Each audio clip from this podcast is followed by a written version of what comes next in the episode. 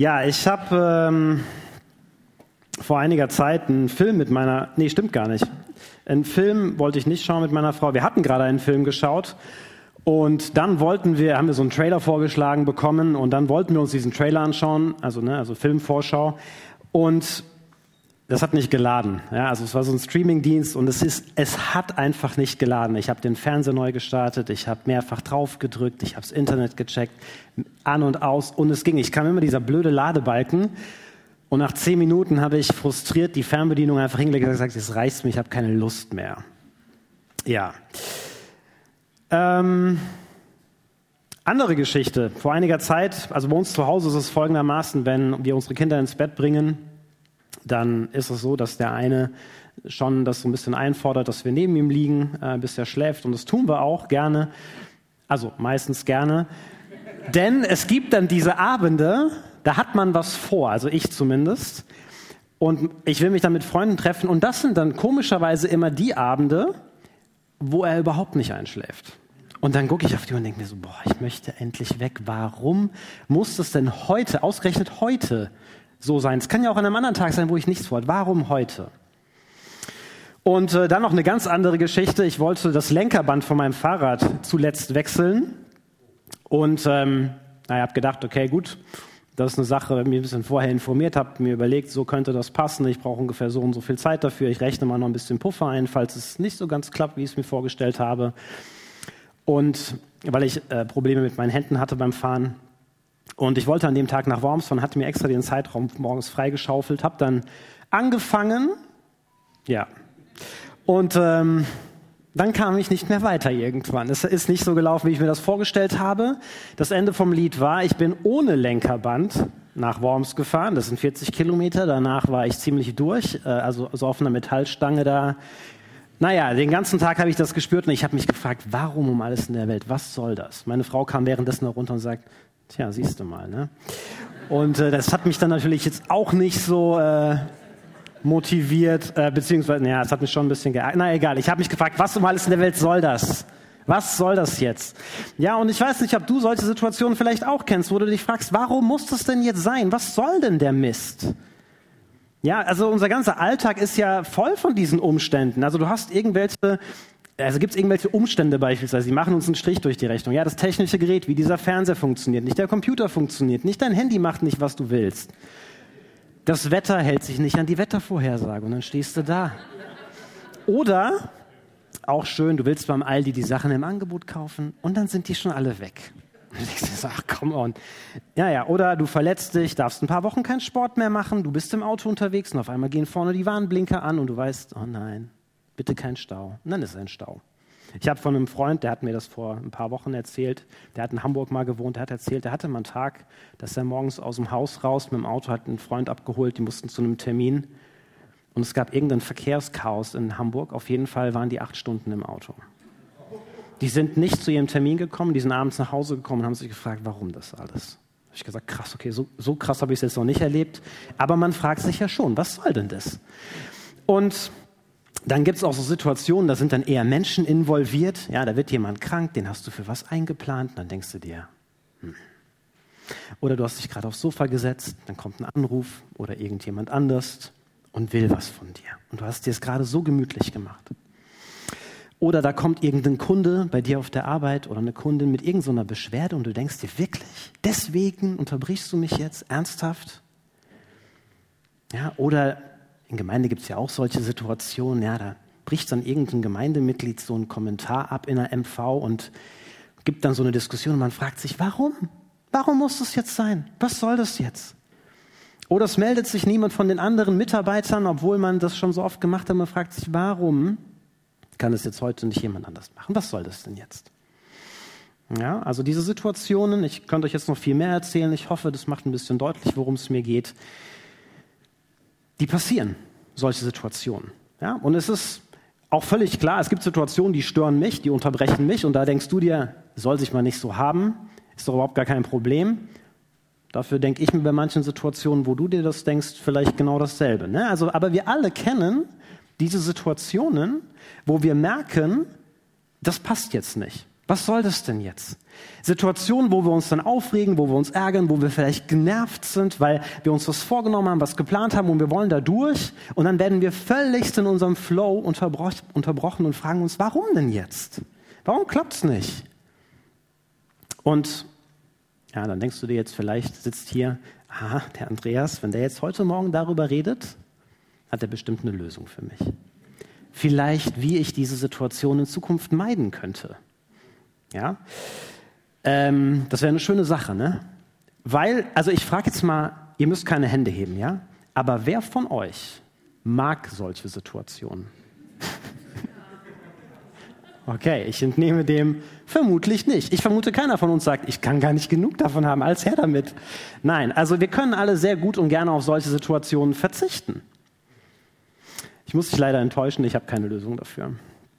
Ähm, Zumindest nicht, wie du solche Situationen vermeiden könntest. Ich habe aber eine Idee, wie du vielleicht in Zukunft unterschiedlich oder anders mit diesen Situationen umgehen kannst.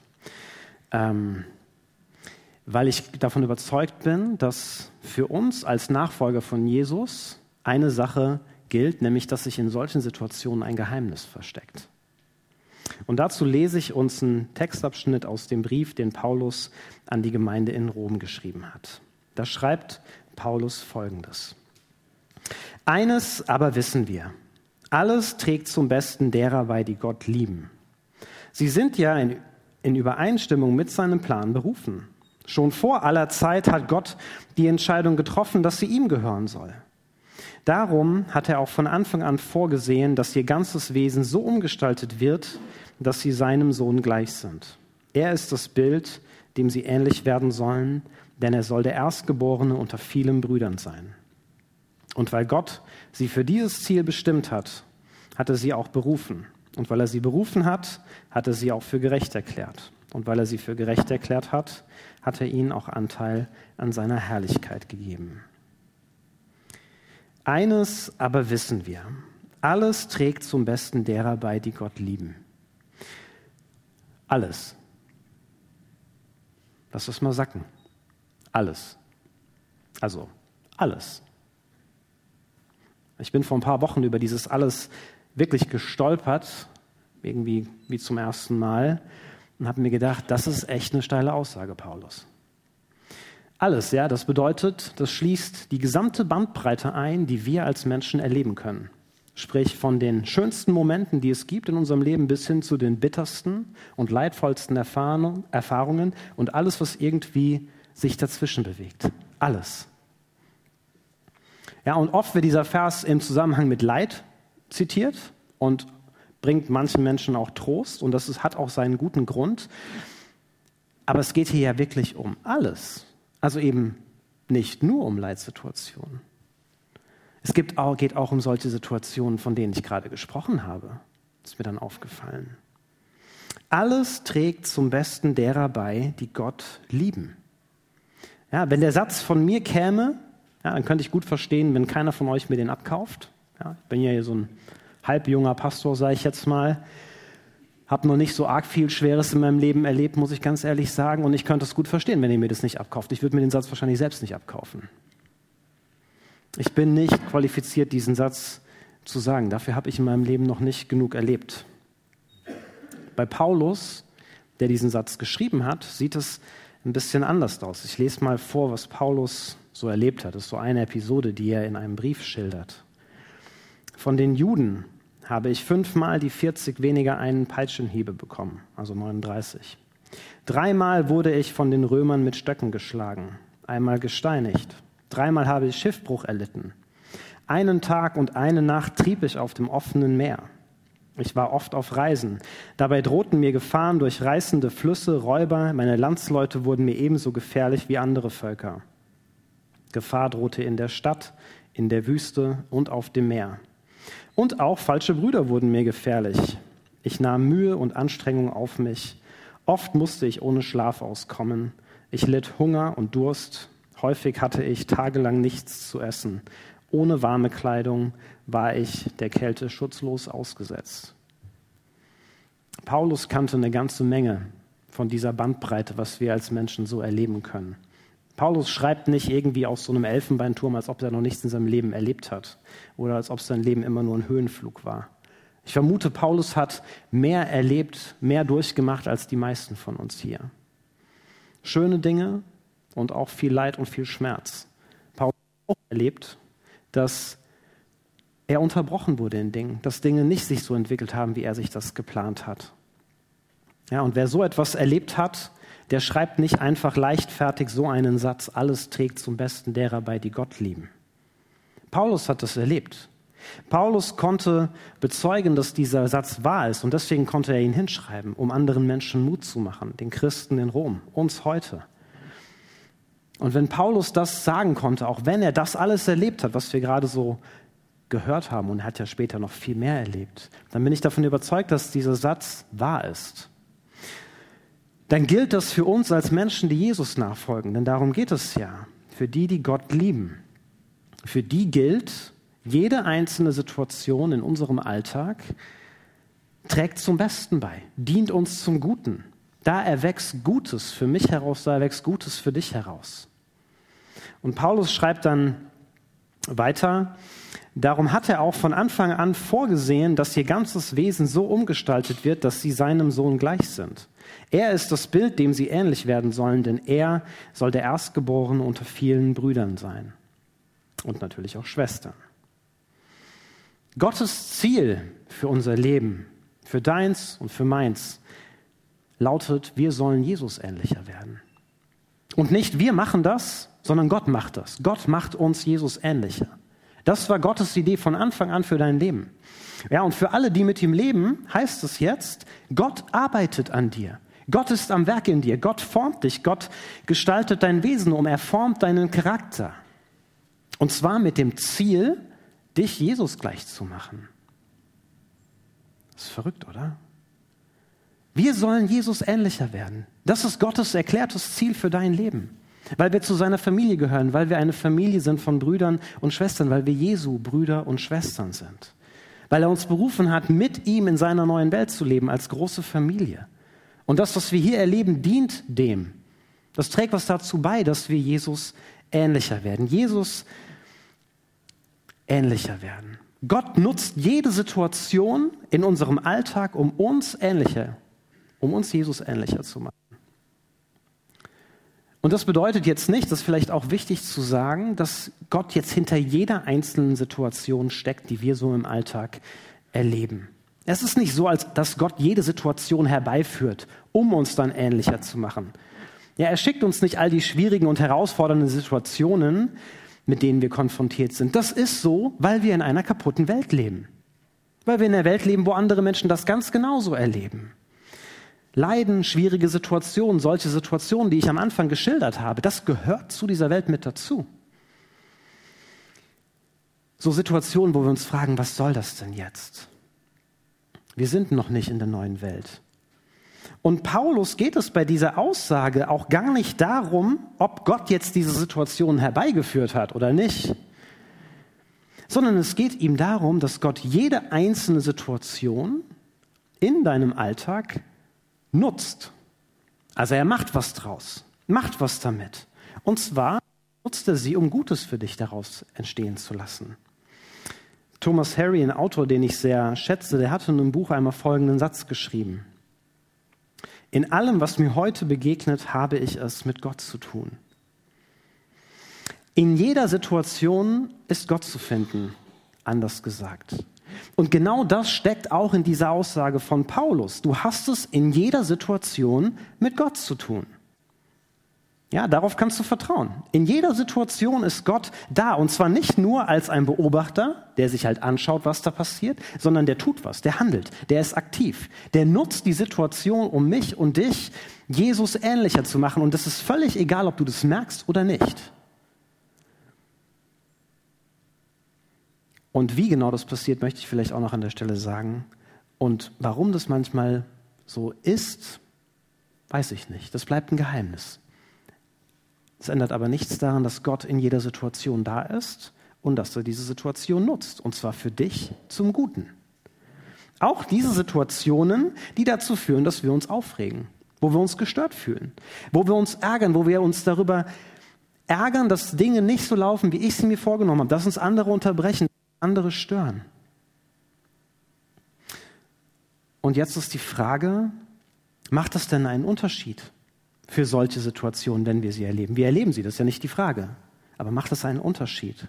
Macht es einen Unterschied, wenn wir wissen, ich habe es hier mit Gott zu tun?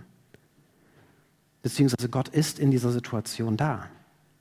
Ich bin davon überzeugt, dass es einen gewaltigen Unterschied macht. Es gibt ja Dinge, wisst ihr alle, die können wir so sehen oder eben auch anders sehen. Also jeder, der diskutiert, der weiß das. Und je nachdem, wie ich Dinge sehe, verändert sich auch die Art und Weise, wie ich mich fühle und wie ich denke. Ihr kennt vielleicht dieses ähm, klassische Beispiel von dem Glas. Halb voll oder halb leer? Naja, ne? So, also der Optimist und der Pessimist, dafür wird es immer benutzt. Aber da steckt ja was zutiefst Wahres drin.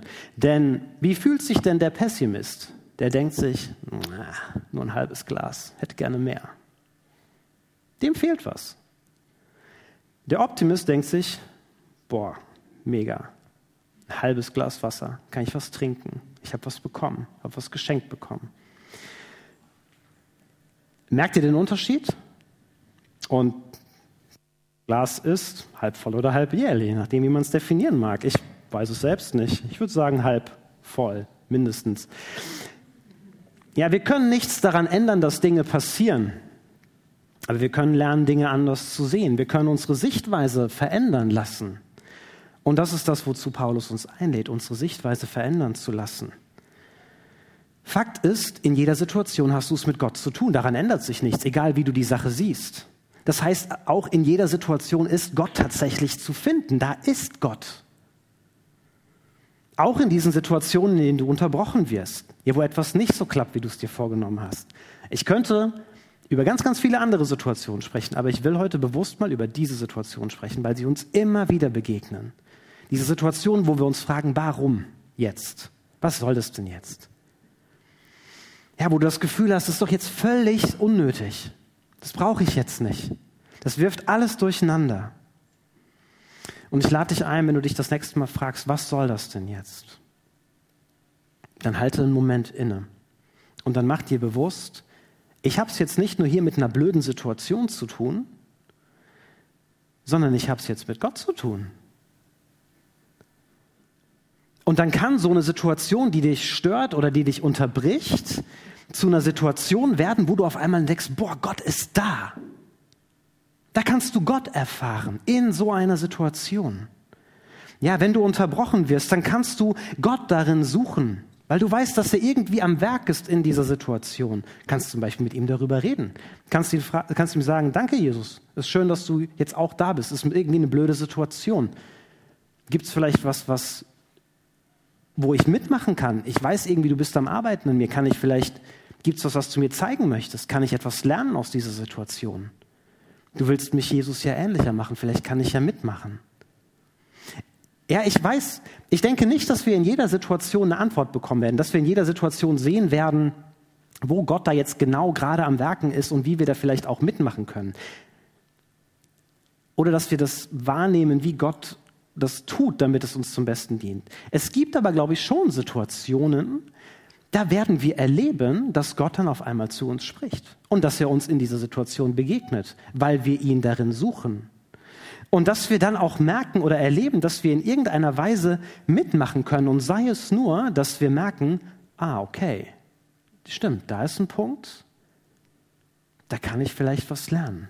Da kann ich vielleicht Jesus noch ähnlicher werden und vielleicht kann ich sogar irgendwie ein bisschen mitmachen. Und sei es nur, dass ich das wahrnehme und in Zukunft darauf achte, es vielleicht anders zu machen. Bei dem Lenkerband, ich komme jetzt nochmal zurück auf die drei Situationen, die ich am Anfang geschildert habe, da meinte meine Frau dann, das nächste Mal, wenn ich mir ein Projekt vorgenommen habe und es klappt nicht, so wie ich mir das vorgestellt habe, dann kannst du ja vielleicht ein bisschen barmherziger mit mir sein. Jetzt weißt du ja, wie es mir da geht.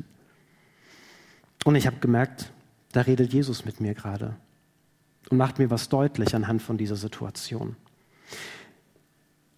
Als ich vor einiger Zeit neben meinem Sohn lag und ich gemerkt habe, wie ich immer mehr genervt bin, habe ich auf einmal gemerkt, wie Gott zu mir spricht und mir sagt, guck mal, Andi, ich bin dein Vater, so wie du der Vater von deinem Jungen bist. Und ich bin nicht genervt von dir. Ich würde die ganze Nacht neben dir liegen, wenn du das wolltest. Ich bin immer bei dir und ich habe immer Zeit für dich. Und ich habe gemerkt, wie Gott auf einmal zu mir spricht in dieser Situation.